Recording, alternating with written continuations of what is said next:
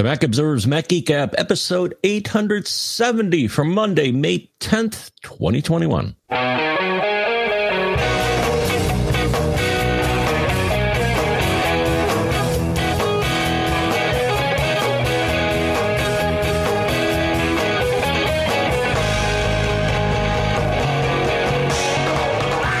Folks, and welcome to the Mac Observer's Mac Geek Gab, the show where you send in your tips, your questions, your cool stuff found. We answer your questions. We share your tips. We share your cool stuff found. The goal being that each and every one of us, you, me, him, the other people listening, everybody, we all learn at least five new things every single time we get together, which is generally once a week. We try to release on Mondays, and by golly, I'll, I'll pat ourselves on the back and say that we're pretty good at that. Uh, sponsors for this episode include uh, Barebones Software with BBEdit, checkout.com slash MGG, Scosche Industries, where coupon code M G G gets you twenty percent off now through May twenty-third, and uh, LadderLife.com slash MGG, which is where you could sign up for life insurance faster than I told you about all this. So we'll talk more in depth about each of them in a little bit. For now, here in Durham, New Hampshire, I'm Dave Hamilton. And here in Fairfield, Connecticut, this is John F. Braun. How are we today, Mister John F. Braun? Good. Good. All right. Well, then let's do it. Let's, uh, we've got some quick tips. So let's, let's dive into some quick tips here, shall we? All right. Yes. All right. So uh, Dan got one for us here. Um, and Dan says, I'm not sure if this is a well-known thing or not. I didn't know about it. Um, That's but what I makes discovered, it a quick tip. But I discovered if you're viewing emails within a mailbox on the iPhone, you can press down with two fingers and slide up or down to select multiple mails. This is on my iPhone X R, so I'm not sure if it is the same for all other phones. Maybe just post home phones, post home button phones. Um, as is often the case, I discovered this while playing with the phone like a bar of soap and nearly deleting a bunch of emails. um, and yes, so uh, on my wee little iPhone twelve mini, um, in Mail, it shows an edit menu in the upper right. Um, and it looks like that's this accomplishes the same thing, but uses a gesture versus clicking on that. Yeah. So so there's there's two parts to this quick tip, right? Because one is, like you said, if you use two fingers and start dragging, it will just like jump you into edit mode and then start the multi-select process. I had no idea about jumping into edit mode that way. I, that's pretty cool. Uh, the but once you're in edit mode, either way, you know, you see all the little check marks down the side where you can tap individual messages to select. But to Dan's point, you can also just drag your finger down those check marks and select lots of them all at once. Obviously, if you want to select everything, there is a select all there as well. But if you just want to select multiples, and I do this often, I have, you know, different folders that mail sort of gets routed into, and I have one for all my newsletters. And so I just kind of go through and it's like, do I want to read that one? Do I want to read it? No, no, no, no, no. Oh, yep. I want to read that one. Okay. Delete, you know, delete the others and then keep going with the selection. So yeah, that's pretty good. I had no idea that the two fingers get you in there. It's good. It's good. It's good. I like it. Uh, all right. Patrick brings us to our next quick tip here.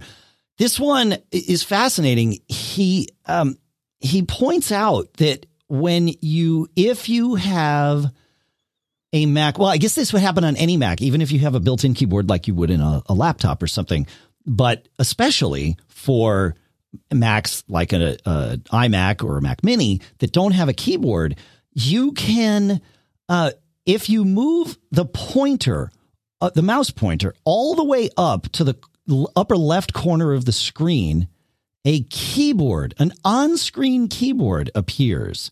So you move it to the upper left corner, let it hang for a second, and a keyboard appears. This is at the at login, right? So not, not once macOS is up, this doesn't happen. But at login, you move to the upper left, and a keyboard appears so that you can type your password and get in, and then maybe get to a point where you could uh, configure whatever keyboard it is that you've got connected. Maybe it's a Bluetooth keyboard and it's not, you know, doing its handshaking properly.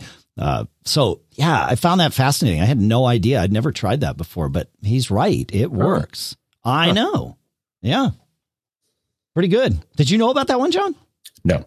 Yeah. Like, yeah. It's, but I like knowing in the back of my mind that that's there. That's the beauty of the quick tips. So thank you for sharing that, Patrick. I think that's, um, I think that's a good one. All right. And then, uh, we have another one here from Elisha. I think I got that right. Um, I have a MyQ garage door opener and N E S locks connected through Homebridge, and every time I want to unlock the doors or open the garage, it requires me to unlock my phone before I can do it. But did you know that if you own an Apple Watch, you can just activate Siri from your watch and voila, open sesame? No, didn't know that. I found, so this is interesting. I I didn't, it's interesting. I have a MyQ garage door opener, John, and I never thought about this difference where, you know, the, the, the phone needs to actively be unlocked for that particular session, whereas the watch doesn't. Uh, of course, the watch is already unlocked on your wrist because you, you it, well, not automatically, but when you put the watch on your wrist, you either unlock it by ty- by tapping your passcode, or you unlock your phone. And if you've got the two synced, then now your watch is unlocked. I went the other day to get gas for my car, and our gas pumps around here, as of a few months ago, all have uh, N F C readers, so Apple Pay. And for whatever reason, I and I've said this on the show before, I almost always forget that my watch can do Apple Pay. And so uh, I did Apple Pay on my phone, which meant, of course, I had to type the password. But if you do Apple Pay on your watch, you don't. And the other day, yesterday, when I went to get gas, I remembered to use my watch. And so I put it on there. It not only did I not have to type my password because my watch was already unlocked, uh, but it also didn't ask me for my zip code on the machine, which always happens when I use that same card from my phone. So now, obviously, I need to go back and test it with my phone uh, using the same card to see if they just changed their policy or if it truly is a difference between the watch and the phone.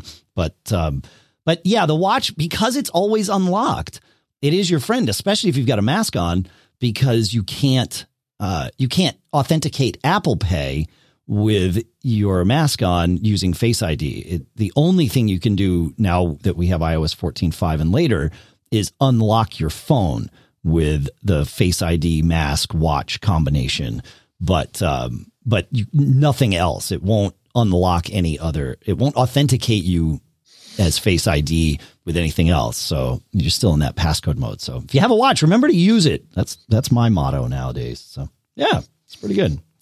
Yeah. I use, um, I save a few pennies on gas, which, uh, all sorts of things are happening out there. You heard about this, uh, pipeline, uh, attack, right? I, I honestly, I didn't, I, I kind of stayed d- dug into tech news and stuff, but, but go on. So well, there was, say- a, uh, there was a there was a an attack on a pipeline that I think runs from Jersey to uh, mm. uh, Texas. Okay, so uh, I think that's why the gas went up a, a few cents. Got it. But I have something. It, it's a, a I guess you call it a fleet card. So it's MagStripe. It doesn't have the uh, N F C or anything in, like that. But um, if you use it, it dips into your. Ch- it's called Gas Buddy. It's pretty cool. Okay, so I want to save some uh, pennies. Um, the station that I went to offered me six cents off a gallon. So, ah, all right, cool. That's nice. That's cool. Yeah. Yeah. Yeah. Yeah. All right. Well, if you've got links to that, put them in the show notes for us um, mm-hmm. at some point. That'd be good. All right. Sweet. What's next here, John?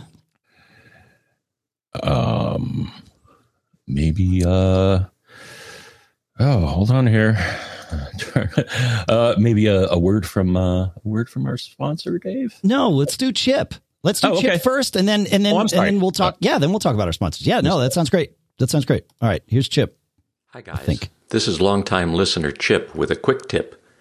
I recently purchased some AirTags and was unable to pair them with my Apple I D. Apple support told me I needed a strong Wi-Fi signal, but I have a marvelous Eero system, which is definitely has strong signal strength. I finally guessed that what she meant was fast rather than strong. It turned out that during the registration of the AirTag with your Apple I D, the AirTag has to upload some information to Apple servers, and it doesn't wait a very long time to receive the information. My lousy A T and T D S L, which they will not upgrade, upload speed of about two hundred fifty kilobits per second is too slow, but if you turn off Wi-Fi, and use cellular L T E, which for me has a speed of twenty-two to thirty megabits per second, the registration process works just fine. My suggestion is that if you have lousy internet speeds, is to either to turn off Wi-Fi and use L T E at home, or visit a Starbucks or the library and use their Wi-Fi. Interesting. Wow. What hmm. what is AirTags doing, John? Like, why, why, why do they need that upload speed? That's weird. Um. Huh. B T. I wonder. Um, I wonder if that's actually it. Like, I I wonder if it's the the speed of the connection, or is there something that A T and T D S L or his router or, you know, some firewall in the process there that's filtering out? Because it seems like, what data would it be sending? I don't know. I don't know. Uh, I mean, I mean, I don't think there's a lot of data.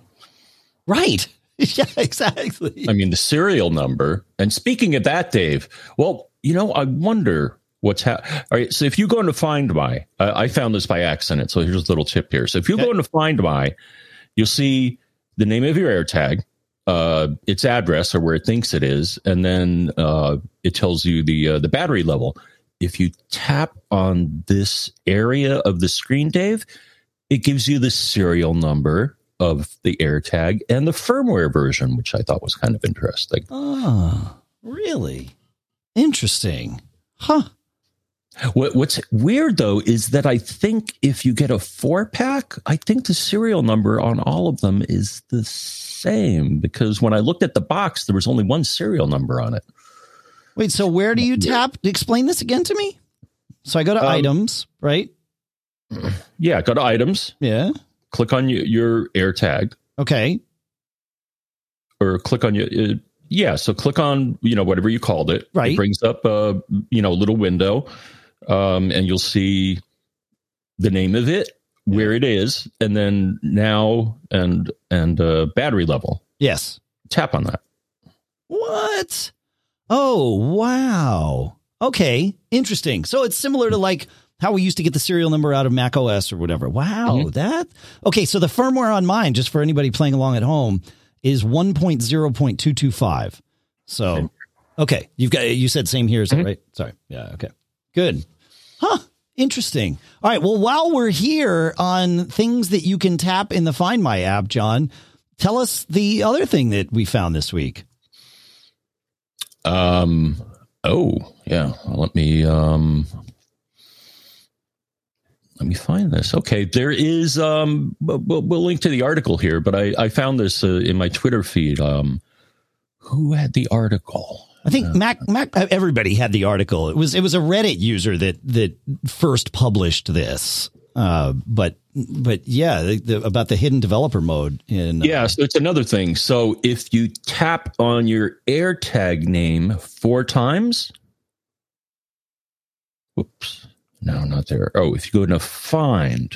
Yeah, you got to go to Find. So if you go into Find, then you'll see the name of it on the top. If you tap that four times, you get a developer menu with all sorts of information. D- device pitch, bearing, haptics, dots, the number of dots, you know, when it's it's doing the, the Find thing. Uh...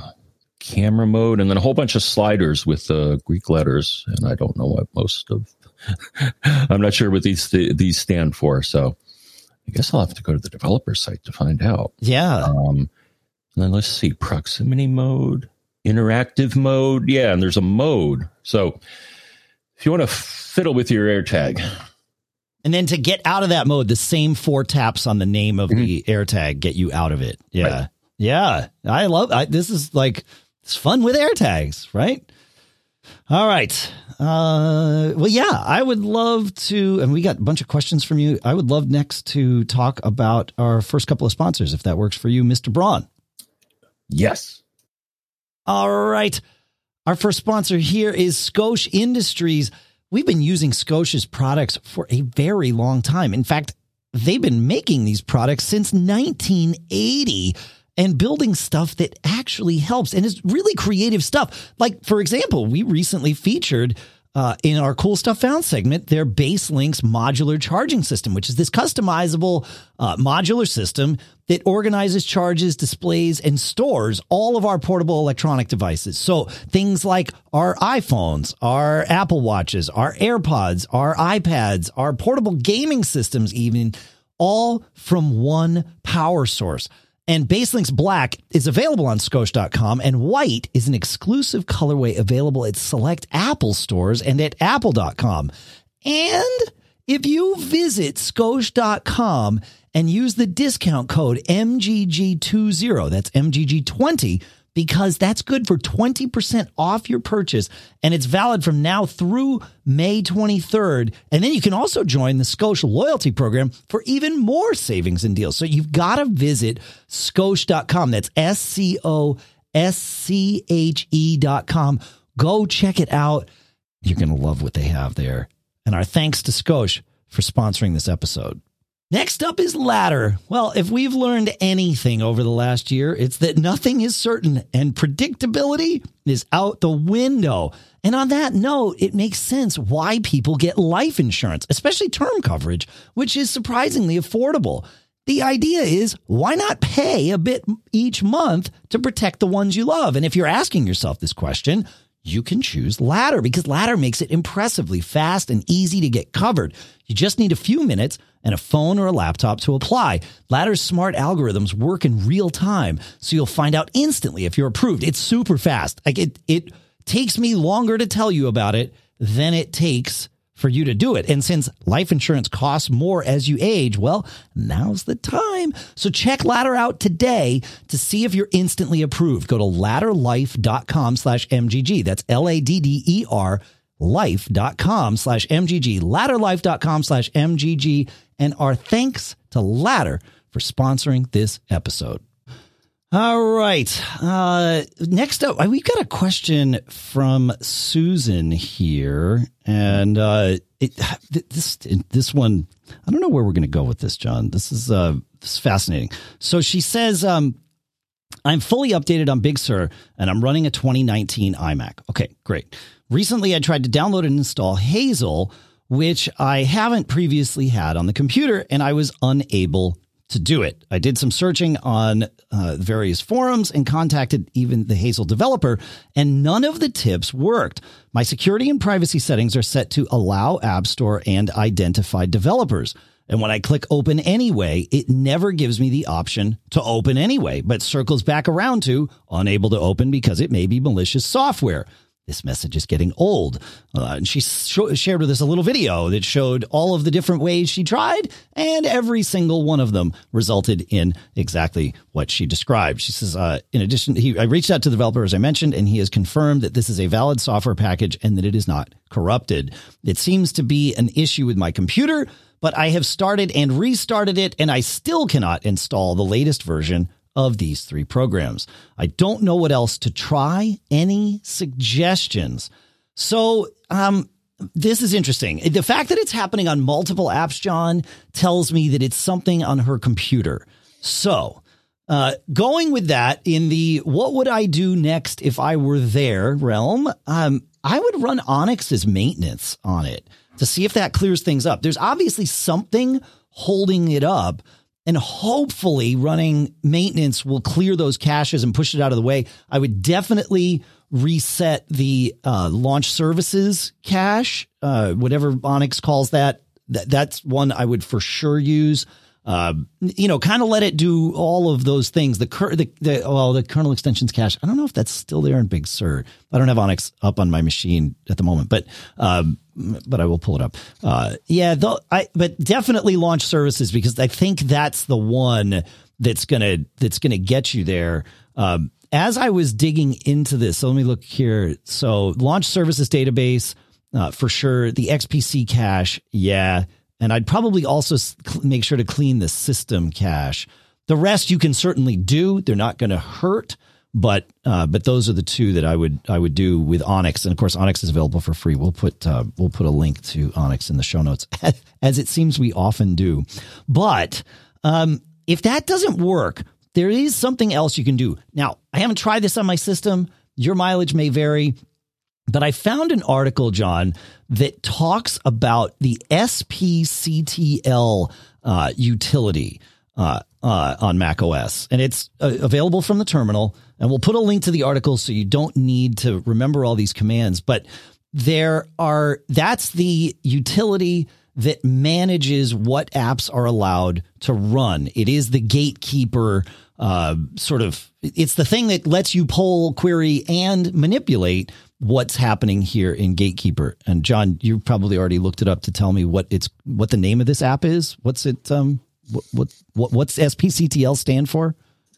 Oh, uh, oh, I just assumed you were you were digging into the man page in the terminal while we talked. Sorry. I was uh, sec assessment system policy security. There you go. That's John F. Braun, ladies and gentlemen. Yeah. So what you there's a couple of commands you can do. You have to run them all with sudo. So it'd be sudo S P C T L and then the various commands. There's a dash dash list, which uh, shows you the current rule sets. There is a reset default command that resets it to the defaults, which might be what it takes for your machine there, Susan. There is also a master dash disable and master dash enable command for this that Uh, that do exactly what they sound like too. So, you know, a quick test would be to do a master disable and then try and launch Hazel. See if it launches. That'll at least tell you you're in the right ballpark here. And then maybe doing a reset default. Uh, you know, these kinds of things can go haywire for sure. Uh, backups are always good. Make sure you have a somewhat recent backup, you know, before you start mucking about with uh, with these things. But uh, but yeah, that's that's where I would go with it. So, yeah, I don't know. What do you think, Mister Braun? Um, I remember fiddling with something like this a while ago, and I'm going to list um, uh, applications are um, on the Mac are signed in that a developer needs to get a certificate and then they sign their app and that allows the app to launch. And if it doesn't think, um, and if it doesn't recognize the certificate, then it's not going to launch the app. And sure. I have had this. So, so uh, I'm just going to list the article. There is a way to extract the certificate from an app. You may want to try it on one app and just make sure that there's nothing corrupt within the uh, the app file. Yeah. Yeah. Good point. Good point. Yeah. I like Here, it. How to extract sign-in certificates from macOS binary files. We'll uh, all right, cool. Put that in the show notes there. Excellent. Yeah, um, I actually did this at one point and actually uh, uh, reported um, a developer that um, was uh, distributing malware. Uh, I extracted their certificate and you know showed it to me, and I'm like, uh, you know, I. I got in touch with Apple and I said, yeah, this, this guy is distributing malware with a certificate that you gave him. So they, you know, revoked it. Right. Bad person. So, yeah. So I guess if, if something's uh, uh, running afoul with the way your Mac manages those certificates, that could also be causing this. Um, yeah. Yeah. Fascinating. I, you know, if these it now, you know, kind of thinking forward, if Onyx doesn't work and mucking about with S P C T L doesn't yield any meaningful results, uh, the next thing I would do is do, you know, what I like to call a maintenance reinstall of macOS, where you just reinstall macOS on top of itself. You're not wiping it clean. You're not nuking mm-hmm. and paving. You're just reinstalling macOS inside of your existing install of macOS. Uh, that, too, can replace some corrupted files, especially if a certificate you know, one of the master certificates is corrupted or, or out of place or something that can, you know, solve weird things like this. So hopefully amongst all of this somewhere you have a solution, but thanks for the question, Susan. Good stuff. Feedback at mac geek gab dot com. That's where you send in your questions to us for us to answer. That's how it works. Feedback at mac geek gab dot com. As Mister Braun said, feedback at mac geek gab dot com is where we get this done. All right. You want to take us to Jeremy, uh, my friend? Jeremy. All right. Jeremy, observe that in eight sixty-six, you mentioned that you have a calendar reminder once a month or so to check that your backups are actually backing up. My question is, how do you check it? I use Carbon, Carbon Copy Cloner, and I think I can see from the website the backups being performed, but I can't check if it's the perfect backup without downloading. If I do, I am not risking overwriting more recent data. I'm not sure how to do it on C C C at all again without running the risk of overwriting more current data. Um, I don't want to get caught. All right. Um, this is a good question because, um, yeah, you want to make sure that your backups are uh, are an accurate. Um, well, they are what you think they are, right? Like that's... is that they match what's on your drive yeah. um, at that point in time. Um, the good news is that Carbon Copy Cloner, when you're defining a task, Dave, uh, there's a section that says while copying files, um, choose find and replace corrupted files. What that does is that it puts it in a file by file comparison mode uh, of the source versus the backup. Uh, and if there's an issue, it's going to tell you. So C C C has has that functionality, which is nice. Mm. Nice. Um, Time Machine gets a more a bit more interesting. Um, And our friends at O W C actually have a little uh, little article that talks about um, the various ways you can verify Time Machine. Now, the one thing is that there is, uh, sometimes it does this on its own. You'll notice that it says verifying backup in the Time Machine menu, and it's like, who did that? It, every now and then it decides to do this. The thing is, that's kind of misleading because I don't think it's verifying uh, so much that it's, Just, it's verifying, I think, the integrity of the structure of the backup. Yeah, it, right. It's not doing a comparison, to my knowledge. Right. The thing is, if you look further in this article, um, there is a checksum created uh, for t- uh, Time Machine introduced the checksum at some point. Um, but you got to do some magic on the, at the terminal to see if what's on the disk matches what's on the backup. So th- that is the way to verify the integrity of your Time Machine backup. Yeah, yeah. Kiwi Graham in the chat room point at live dot mac geek gab dot com points out that Time Machine and Carbon Copy Cloner are res- the, their backups result in real files that you can simply see in the Finder if you mount the destinations of the backup. And so you could use Quick Look to spot check that the data that's there is there. Now it's just spot checking. So it's not, uh, you know, you know, like it's not, it's not perfect, but, um, but it, it's, you know, it's something there. So, um, yeah, I, I, this is what I do. Really what I do is, uh, I look to make sure there are no error messages in my backup logs. I look to make sure that Time Machine has actually backed up recently, you know, at least once in the last twenty-four hours. Uh, same with Carbon Copy Cloner. I, I just look through the logs. So that when I say that I schedule this monthly to make sure my backups are working, it's really just it, it's a are they functioning? Are they attempting to work and not failing?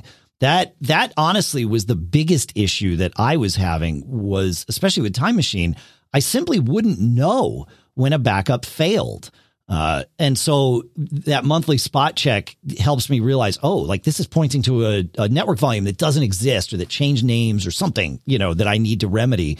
And recently with Carbon Copy Cloner, my backups had been working, but something about the email notifications had gotten foobar. I, I forget what it was. It was, you know, I, I, I probably had done, done something or maybe when I migrated over, it didn't pull a password with it or something. So I wasn't getting my daily email notifications that my clones had, had happened on this one machine. And so, you know, looking in, I, I realized that because I see in the error logs, oh, it, like emails are failing to send. Like I need to fix that. So that it's that when I look at my backups monthly, that's what I'm looking at. Now, of course, Jeremy has highlighted a hole in my process because I'm not looking at the the the validity of those backups. Uh, I'm simply trusting that at least one of them will be good. And um, and I probably need to start doing some quick quick look spot checking on perhaps new files or something like that, just to make sure it's like, oh, yeah, there there's the file that I think is there. So, yeah, yeah, good point. I um, do you have, do you have more on this, John? Um, the other thing, um, every now and then I'll check. So, um, Time Machine. If you click on the Time Machine menu, yeah, it'll show you the um, it'll show you the last when the last backup occurred. Right. So. Yeah, that's how I do it. I just look there, and it's like if I see it there, then I, I just trust it. Because one time I had a situation where it had not. So I schedule it to do Time Machine at three in the morning every every morning. Um, so if I see that, but at one point um, my machine lost its connection to the Time Machine drive, uh-huh. and when I clicked on that menu, it showed that it was done like a week ago, and I'm like, uh, that's not right. Bad. Uh, so I, I remapped. I think I, I mapped the drive by I P address instead of uh, network name, and that, that seemed to fix things up. That did it. Yeah, I had um, I had a somewhat related issue about you know the integrity of the data that you think you have. The other night, uh, you know, in the office, uh, I recently migrated from a twenty fourteen iMac, so uh, O G Retina iMac, which was running fine, to an M one Mac Mini that I got in trade for that domain. So, you know, that was a win. Great. Uh, and I ran GitHub the other night. Uh, I was on with Adam. We were doing some programming together, and I ran GitHub to make sure that, you know, we were going to be in sync and doing all this stuff. And GitHub, as it sometimes does, said, hey, so GitHub is a version control system that tracks, uh, it lets multiple people collaborate on a Uh, generally a programming project, but it could be used for truly a- a- any text-based stuff, or actually even graphics and stuff, right? So, uh, but it occasionally, w- when I launch it, it will tell me that the repository that I'm synced with, like that I've made some changes, or I've deleted some local files, or made some changes to local files, or something that I know I haven't made. Um, and it can happen if there's like a date mismatch with something, if I touched a file but didn't actually change it. And and all I do is tell GitHub, discard my local changes, you know, make keep me in sync with the with the cloud, the repo, and the repository. And I'm totally good. So um, I launched it, and it said there were sixty-eight files that I had removed locally. I'm like, whoa, OK, I know that I did not. But again, no harm, no foul, like whatever. So I told it, discard these changes. And I saw the number go down to somewhere in the forties, John. And then it went back up to sixty-eight. I'm like, mm, no, let's try that again. So I told it to do the same thing and saw the same thing happen. So now I opened up the folder, and I looked in the folder, and, you know, it, it, the folder was reflecting what GitHub was saying.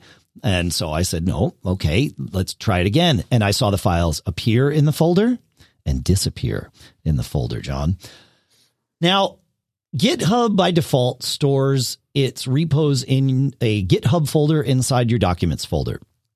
And I did this, so I let it do that years ago when I started using GitHub. And then when I started using iCloud's documents and desktop syncing, that persisted. So my GitHub repos, my local copies of my GitHub repos were synced to all my Macs. At first, I thought this might be a problem, but it has worked flawlessly for years. In fact, it's great because when I go grab my laptop, I don't have to like slurp down the repo. It's already there because it's synced, and it really, truly has worked fine. But it is synced to iCloud Drive. So I'm like, okay, wait a minute. So I looked at another Mac, and that Mac had everything correct in it. I looked in iCloud dot com into iCloud Drive, and that had everything correct.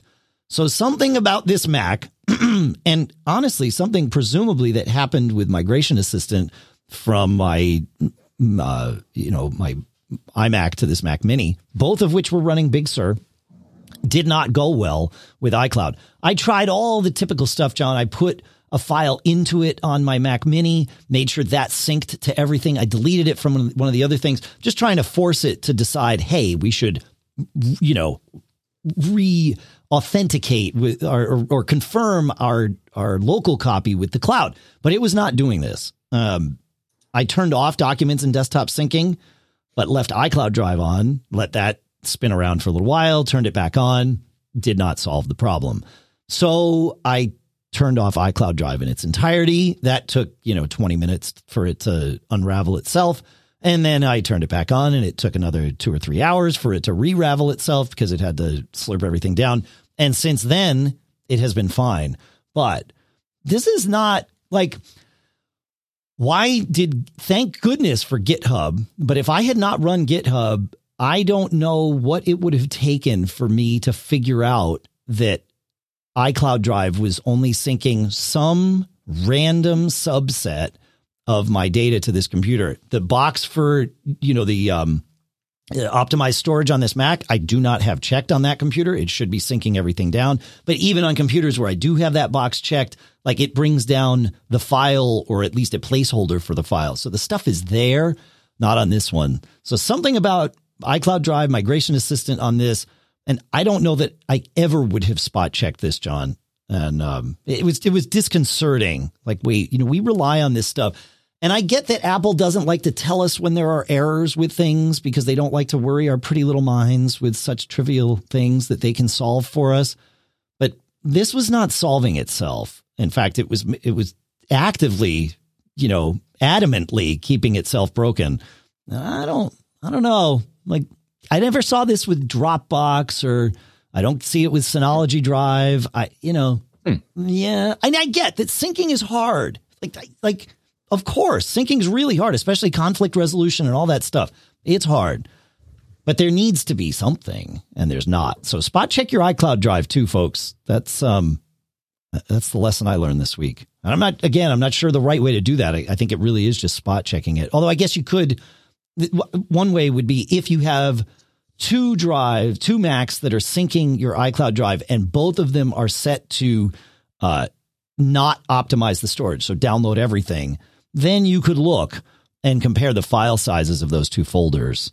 But um, but short of that, I'm not sure what else to do. I don't know. What do you think, John?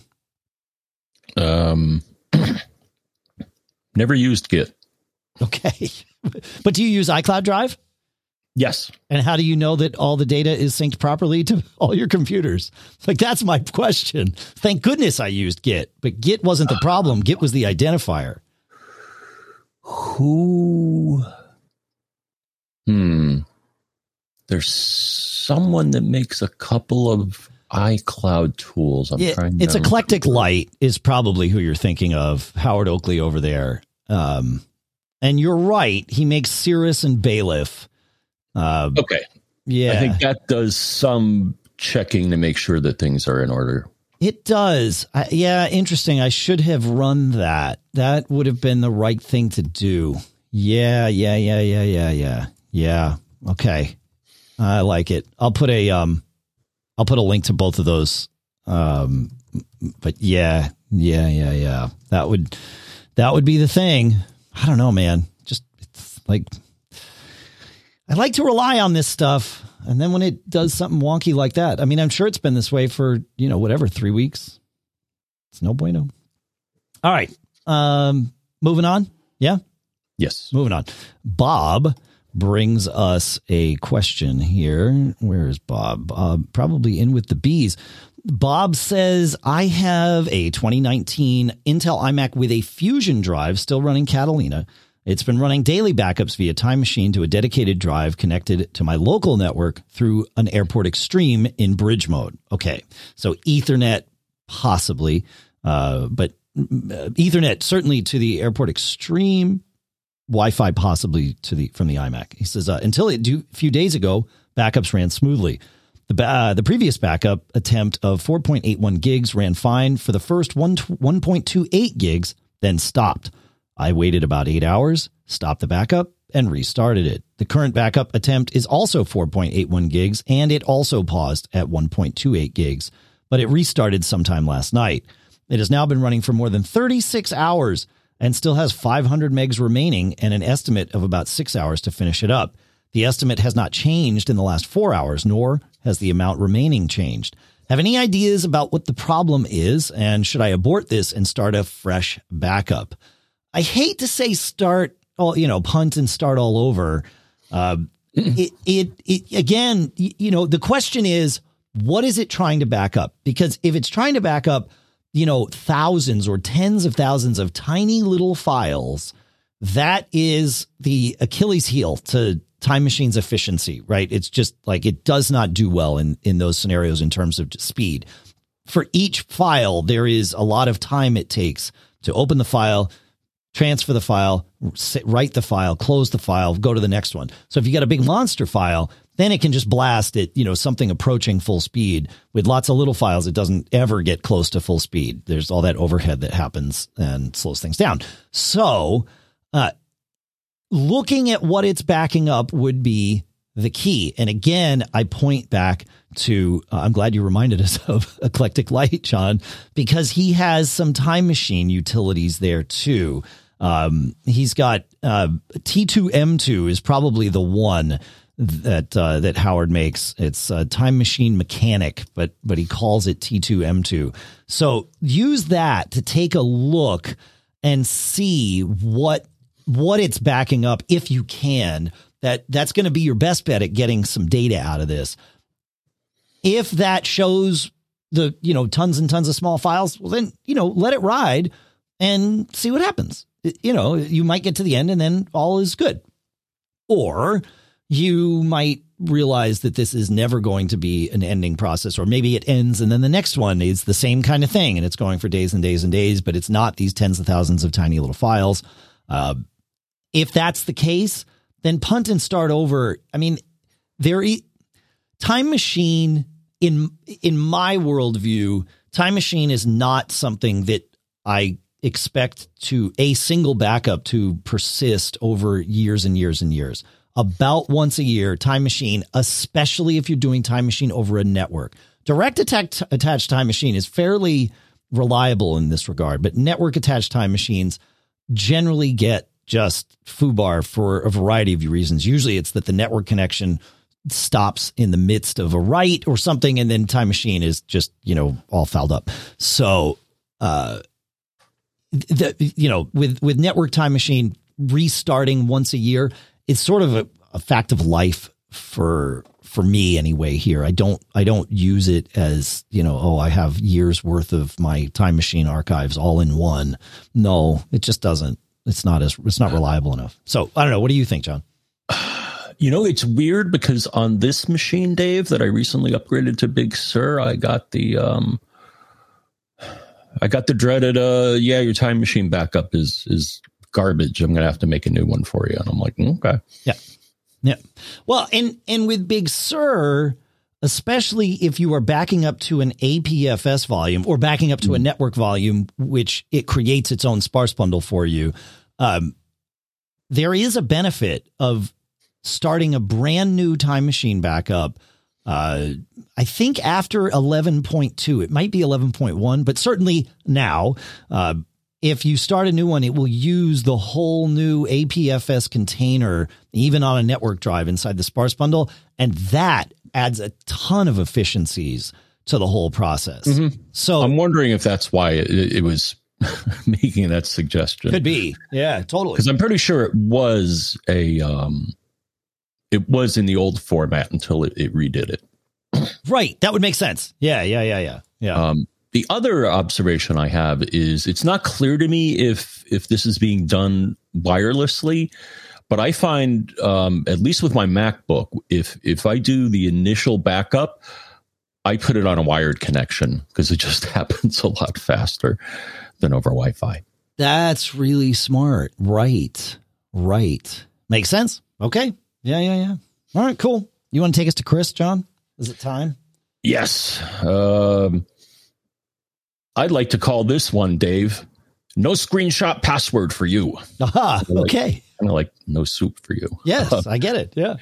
Uh, this is something I never heard of, but it's cool. So um, uh, he says, um, my wife asked me for my login credentials to one of my apps. I went to the passwords section in settings uh, on iOS, uh, opened the login in question to take a screenshot and send it to her over iMessage.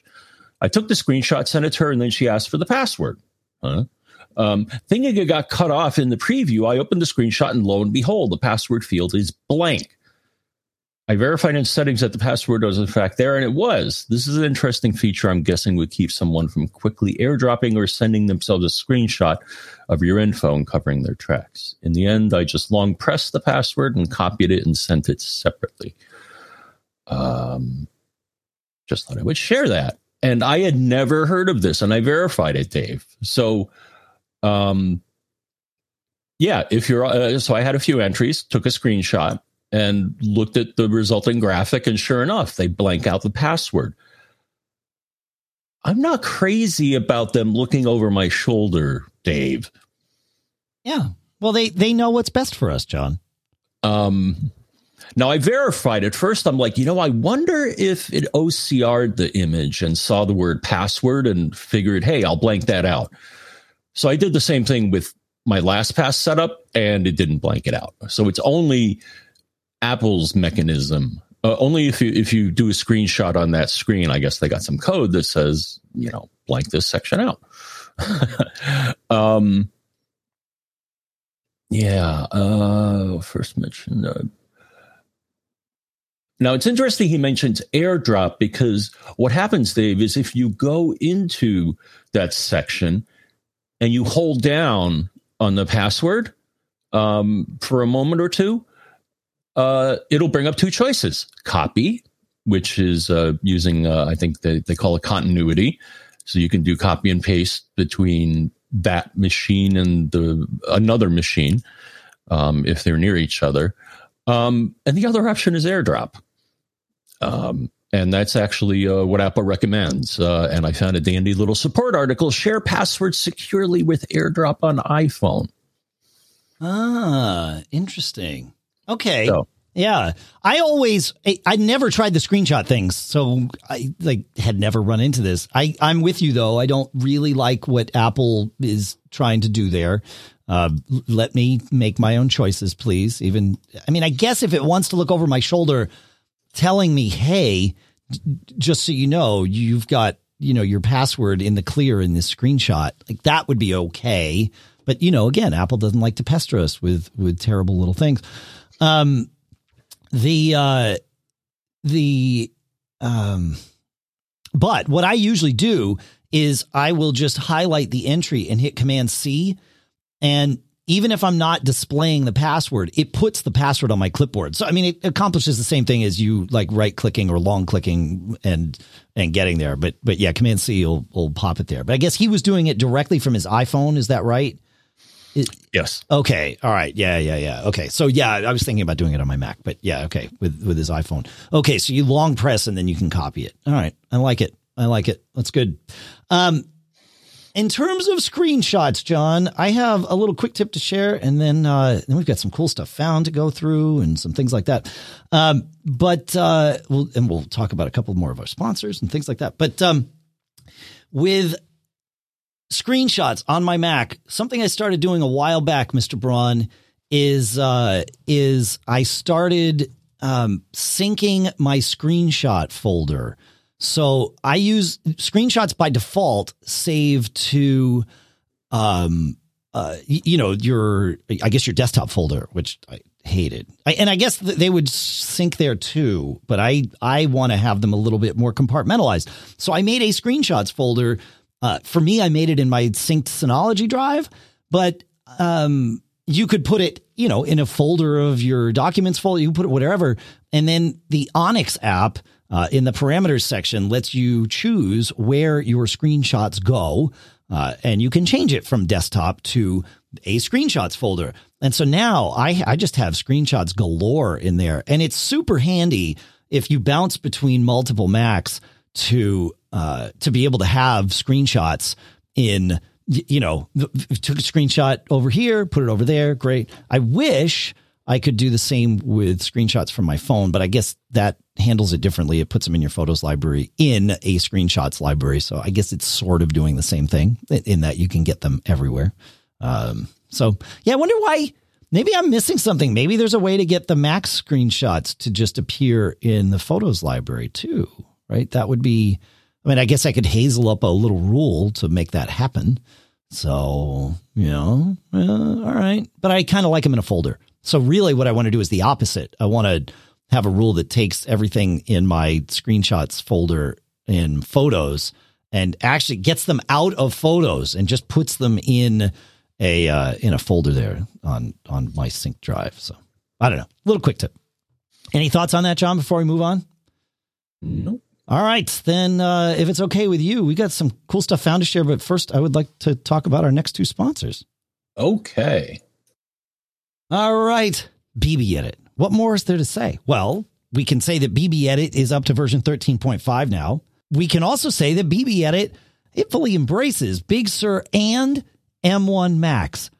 I, this is super important to me. We, in fact, we've been talking about this on the show, how important it is if you've got that M one Mac to make sure that you're running apps that are running natively on it. Well, with BBEdit, you don't have to worry, because just make sure you're up to date and boom, it's running on your M one Mac natively.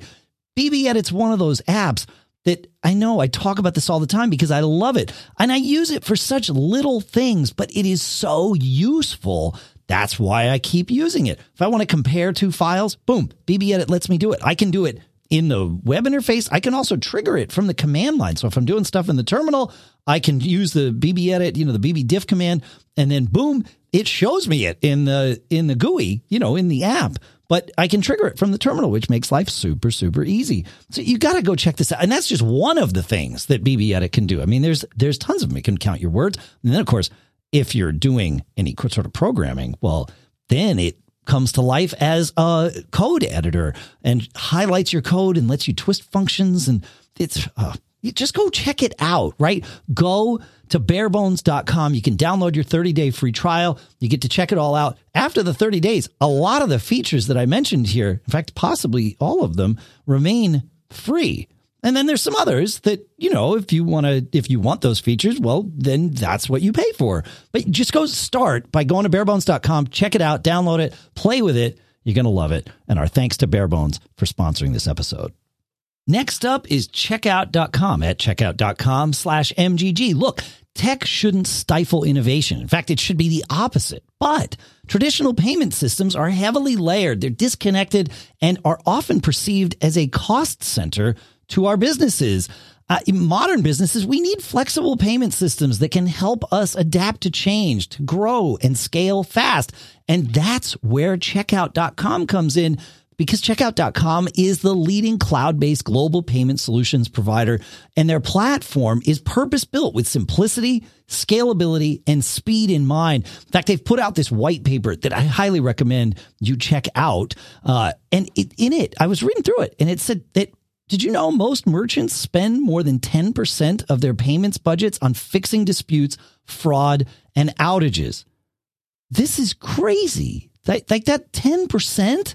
No, that's too much. You need to go with a solution that's going to help take that headache away. That's what businesses are supposed to do. It's why brands across the globe like Pizza Hut, TransferWise, Klarna, Revolut, and Samsung all trust checkout dot com. And you can check it out too, because you can request a free, no-commitment demo at checkout dot com slash M G G. That's checkout dot com slash M G G for a free demo. checkout dot com slash M G G, and our thanks to checkout dot com for sponsoring this episode. All right, let's uh, let's go. Let's do some cool stuff found. Rob has one, and it's called Tune My Music. He says uh, it's a website that takes playlists you've created on one streaming platform and moves them to your account in another.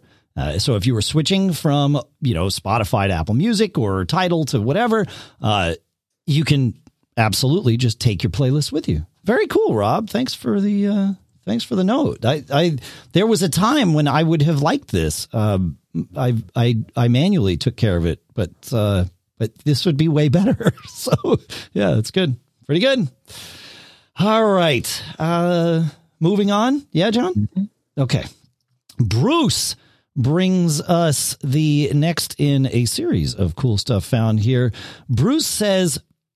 Uh, he says, over the years, you've talked about troubleshooting apps with their plist files, monitoring which files uh, within a given preference folder have changed.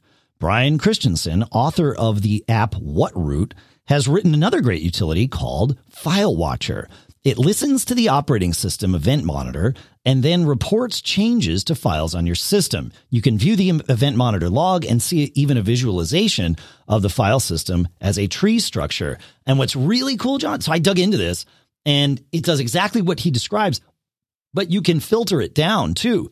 So you can put a little find filter in so that as you're, you know, as it's sort of showing you this stuff, you know, you probably don't want to see the entirety of the file system. You might want to narrow it down, and it makes it super easy to just narrow down to files only matching a certain, you know, folder name or file name or what, you know, whatever you're looking for.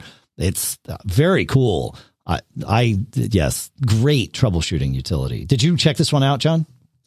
Not yet. Okay. You're going to love it. I, I really think, I think so. All right. Uh, moving on, I guess. Moving on to Bill. Bill uh, is going to help us with all that other space on our Mac. Bill says, I did some research because I had the missing disk space issue, and I found uh, an app called Blame Bird. And he says, uh, it sound, what Bird Bird is the process. When you see Bird running on your Mac, B I R D, uh, if you look in Activity Monitor, that is your iCloud Drive syncing service, or at least one of them. And uh, Bird can awesome, aw- awesome, often be the cause of the other space that's being used on your Mac. And so this uh, this utility called Blame Bird helps diagnose what's going on there. It's uh, this one's pretty. Did you check this one out, John? No. Okay, because it well, blame Blame Bird. It, it just goes through and uh, and and checks, you know, everything and shows you what files are being, um, uh, you know, what what what's chewing up all this space. And of course, most of the time, it's Bird. So there you go, Blame Bird. So thanks, Bill. Good. Yeah. Man, uh, the man page says Bird. I'm like, why do they call it Bird? Documents in the cloud. Okay, that kind of makes sense. Does it? I mean, I guess birds are in the clouds. Um, okay. Actually, I don't think birds are in the clouds. No, no, no they are. I so. mean, it depends on how high the clouds are that day, mm-hmm. I guess. Yeah. But it's a cool thing uh, nonetheless, and we appreciate you sending it along, Bill. Great. Um, Andrew has a cool stuff found for us, and instead of me telling you about it, Andrew gets to tell you about it. Birds. And g'day John, and g'day Dave. This is Andrew in Bellingen, New South Wales, Australia. I have a very cool stuff found. I've been a user of Apple's email system since two thousand six. I'm talking about mac dot com, me dot com, and iCloud dot com. And I've been using server-based rules to uh, sort my email for all of that time. I'm really into rules. It helps with my productivity and workflow and makes my day a whole lot easier because I get a whole lot of email. One of the limitations of the Apple's email system was that you could only have one hundred uh, server-based rules. I've just noticed recently they've lifted that restriction or lifted that cap, and you can now go beyond one hundred. I don't know what you can go to, but I've gone up to one hundred forty different rules now, and they're all working fine. So that's a great thing for my productivity, and I thought some of the other Mac Geek Gab Worldwide Universe listeners might find that handy as well.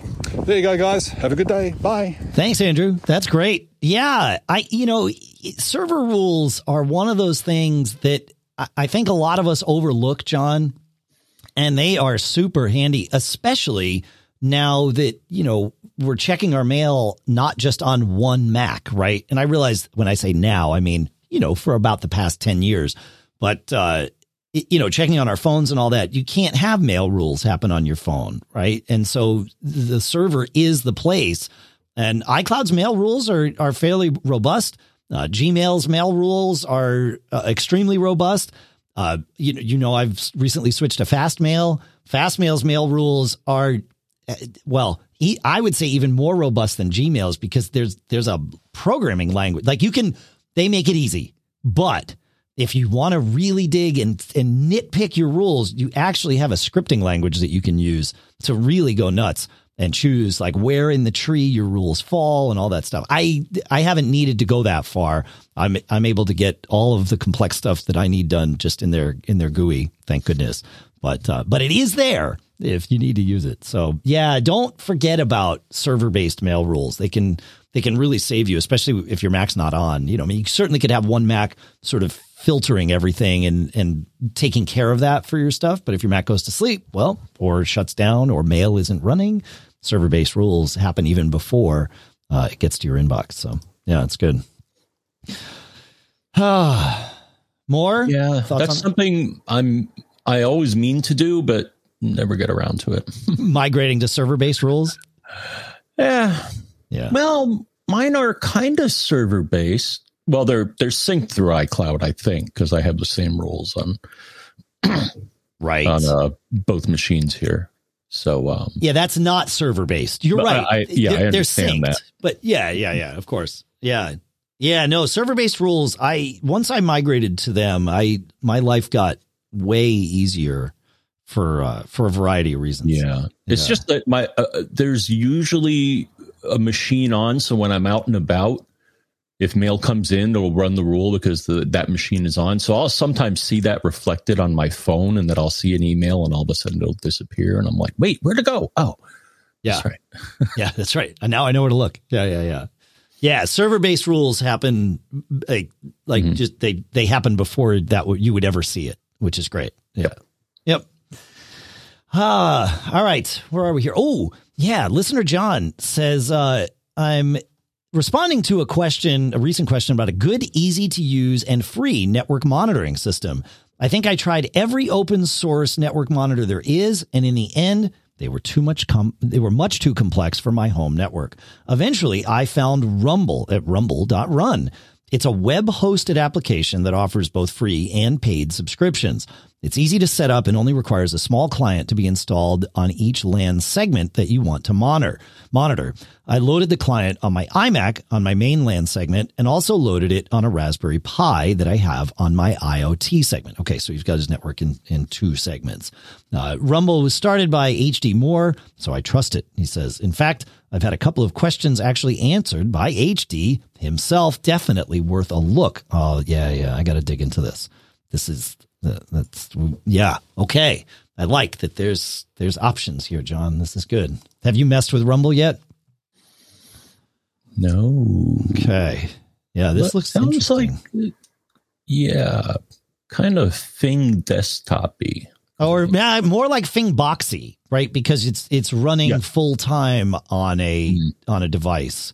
So I wonder if you could run Rumble on a Synology, mm. right? Because if you've got that, I mean, if you can run it on a Raspberry Pi, you certainly could run it on a Synology. The question is, has somebody else done the work, or do we need to do the work? So yeah, very cool. All right, good stuff. Good stuff. Uh, where are we here? Yeah, we've got, uh, we've got time. Okay. Yeah, we can, we can, uh, do we have more on that, John? Or are we good to go to Patrick? Nope. That's good. Okay, cool. Uh, Patrick shares with us, we talked in the last episode about using uh, Google Voice for your, you know, to, to rehome your landlines. And, uh, and Patrick says, uh, I did a similar thing with Google Voice that you mentioned, but I set up Google Voice with a very generic email address and gave the sign-in credentials via one password to everyone in the family. This way, they can use the home number to give it to a doctor's office or other place. Uh, and when they call, Google Voice transcribes the message, and everybody gets a copy in their email. Uh, it works well for these kinds of things. So, right, so you're not even, Patrick's not even connecting Google Voice to, like, the O B two hundred device and having it ring in the house. They're just using it as sort of a, a voice, a, a family-wide voicemail number. That's which is interesting. I like I like that idea. Yeah, yeah. That way you maintain the number. It, you know, you you keep it under your your control, but you're not messing with it, and it's not costing you twenty bucks a month from your VoIP provider or whatever it is. I like it. It's good. Have you? Uh, are you still paying someone for your your VoIP line, John? Uh, yeah. Okay, you can stop that. I mean, like you know, we've talked about ways of stopping that. I didn't mean that as like a mm-hmm. you should stop that. I meant it as a, it's possible. Yeah, they're still charging me the introductory price that they did raise the price on my cable T V. I got to call them again. It sounds like, well, with, with fiber in your area, it sounds like mm-hmm. it's time for a rejiggering, a yes. rebirth of, of twenty-one. twenty-one is going to be a good year, right? Mm-hmm. Um, to quote Mister Townsend. Okay. Uh, the last cool stuff found, John, I have is us. We are using Melon today. Uh, to stream the show. Well, it's not us. It's something that we're using. Uh, last year, last year, no, uh, last week we used StreamYard, and this week we're trying out a service called Melon. Uh, it lets us do video back and forth, and uh, and John John's controlling the video uh, as he did with StreamYard, ah. and uh, and he can do all kinds of things for the video. He uh, he even for those of you who don't know, I pre-record all the ad spots to make sure that uh, that. that, you know, they're tight and they have what they need in them. And, uh, and so, um, John plays the video that contains the ad audio. Of course, what's, what's been weird, and we need to contact Mel and support, is, uh, I don't get it's, I, I hear the audio for the ads, but it doesn't come into like your channel, John, on my end. Yeah. It's bizarre. So the people on the live stream for just the audio don't get it. It's not in the audio recording. Of course it will be by the time most of you hear this, because I will have put it in there, but that's extra work and it shouldn't be happening this way. So we need to figure it out, but we'll figure it out. We'll get there. It's all good.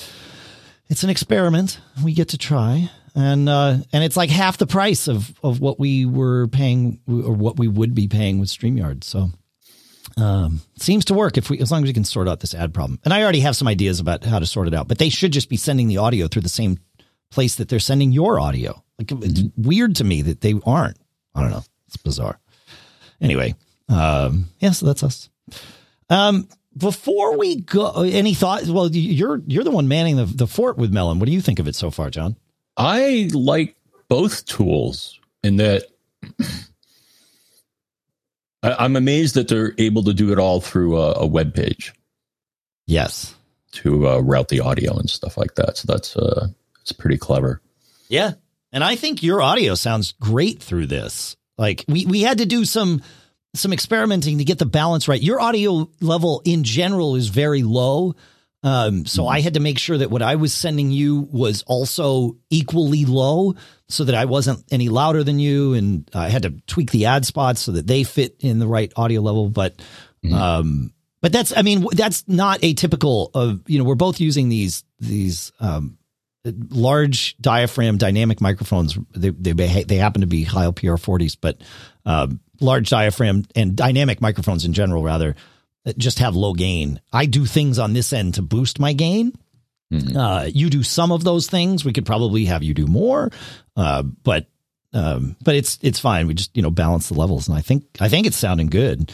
So um, yeah, Paul Franz in the in the chat room suggests that I would need to use loopback uh, to.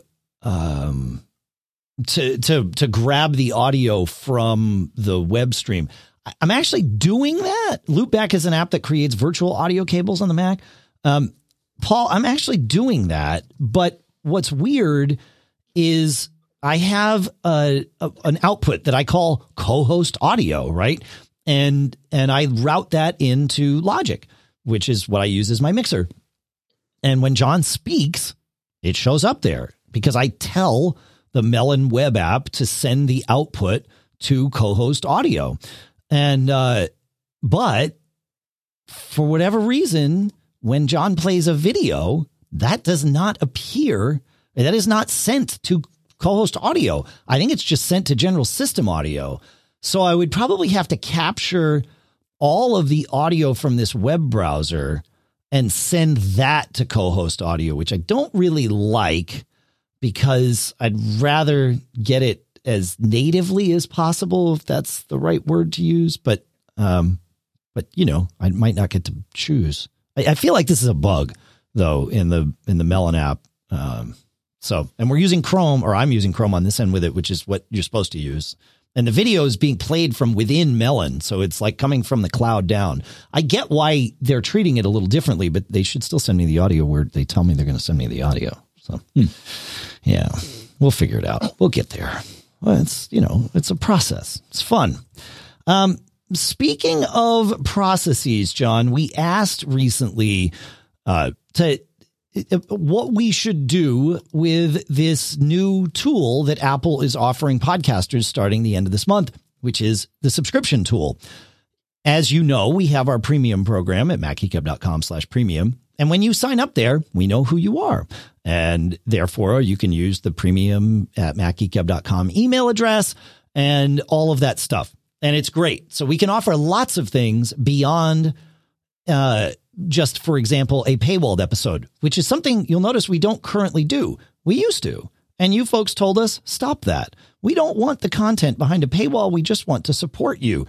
And and so we altered the premium program to um, to account for that, obviously. And it works fairly well.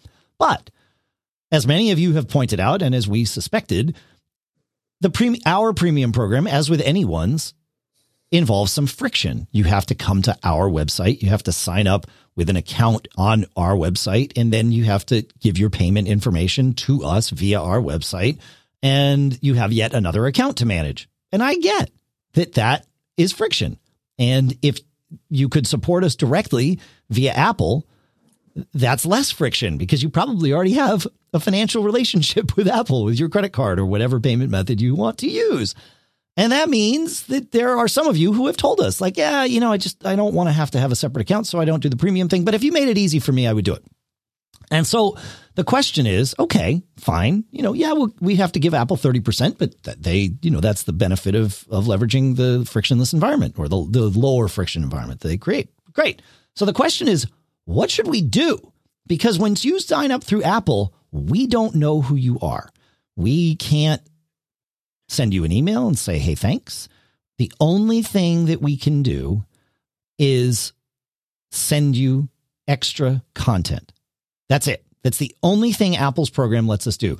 It could be the bonus content that doesn't exist at all. It could be content from which we, you know, the, Apple uses the ad-free example. I think that's the worst example in the world to use because as most of our premium listeners pointed out to us, if you're the one sending us money, you're probably also the one supporting our sponsors. We go through great lengths to make sure our sponsors are relevant to at least a section of the audience. You know, we use the same rule for the sponsors that we use for the questions in the, in the, in the episode, the twenty percent rule. If it applies to at least twenty percent of the audience, it fits. Um, so that doesn't really, I mean, we could do that, but we're not going to, because you've told us that that doesn't work. So we asked you for ideas and we've had a few. Um, Barry, uh, who was our very first premium subscriber, he says he wants to be the first uh, Apple uh, subscription person. We can't control that. We won't even know if you are, Barry, but uh, you certainly can be the first email that we read. Uh, he says, uh, I'd love to, he, so he's one of the people that says, I'd love to hear an ad-free version, but understood that that requires additional editing and all. But what I'd really like is the entire recording, pre and post show. I know other podcasts do that. And having heard Mac Geek Gab via the live stream or in person, it's a nice benefit that I think would be worth paying for. Sign me up. And of course he says, I want dibs on the first Apple subscription membership. So yeah. So, okay. So we do have the audio from pre and post show. We record that every week.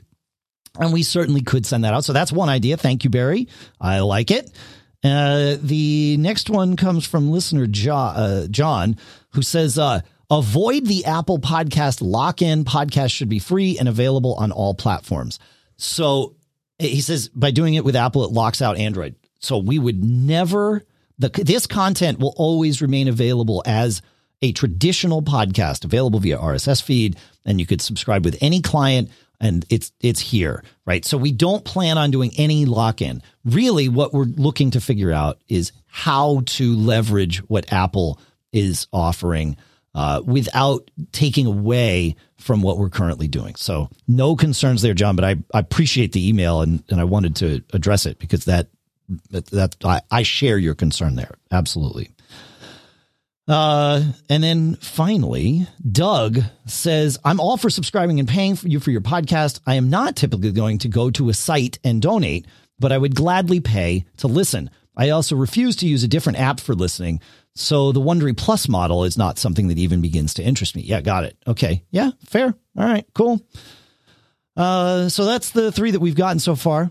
And uh, please send us more if you have any ideas. We're we're figuring this out. It will always evolve. Feedback at mac geek gab dot com, of course. What do you think, John? Any ideas? Uh, um, uh, we got two votes in the uh, chat room for ice cream. Well, excellent. Yeah, because it's super easy to send ice cream to people whose names and addresses we don't have. That's great.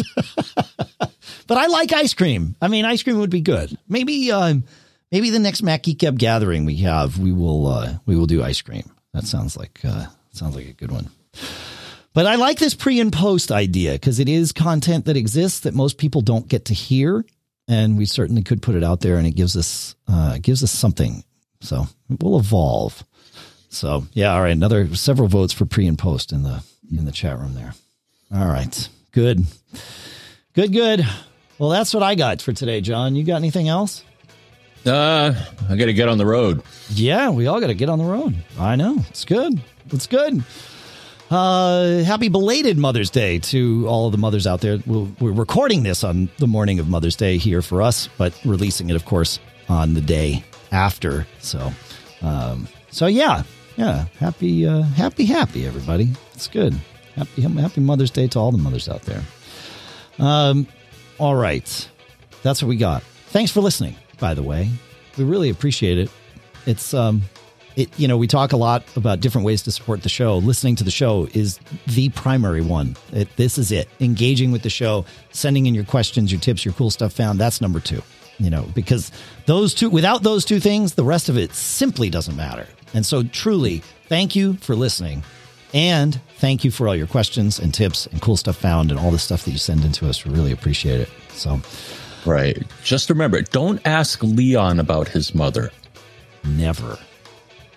Never. You, I don't you understand my reference. I don't, but I like it anyway. Do you want um, to explain the reference, or do you want to let people write in? Uh, and... Blade Runner. Ah, okay. It's been a while since I've seen Blade Runner. Okay. The uh, one of the um, yeah, he he's interviewing one of the uh, replicants, mm. and uh, that question doesn't get a good reaction. Got it. Got it. All right. All right. Fair enough. Don't ask Leon about his mother. It's mm-hmm. smart. So. Happy Mother's Day to everyone. Leon, you're excused. Mm-hmm. Okay. Uh, yeah, that's what I got for today. I got nothing else. Thanks. Thanks again, folks. Thanks to CashFly for providing all the bandwidth to get the show from us to you. Thanks for all our sponsors. You can visit macgeekgab.com slash sponsors to learn more. You can, uh, of course, check out the sponsors that we mentioned in this episode, barebones dot com, checkout.com slash MGG, uh, Scosche, where coupon code M G G twenty saves you twenty percent, and ladderlife.com slash MGG, where you can sign up real quick. I promise. We'll make it super easy. Whew. I think we might have made it, John. Mm-hmm. I don't know. I don't know. Got any more words, Dave? Um, you know, I, um, I miss, we talked about getting together for ice cream. I miss getting together, and I am reminded of the last time we were all able to get together and do this Mac Geek Gab thing in a room with many of you, or a handful of you, more than a handful, several handfuls of you at, uh, at Mac Stock. And we all shared a sentiment that day. And I would like to end this episode sharing that same sentiment with a, uh, with the, the, um, I don't want to use the word hope, because it's more of a plan. The plan to get together and do this again. Don't get caught!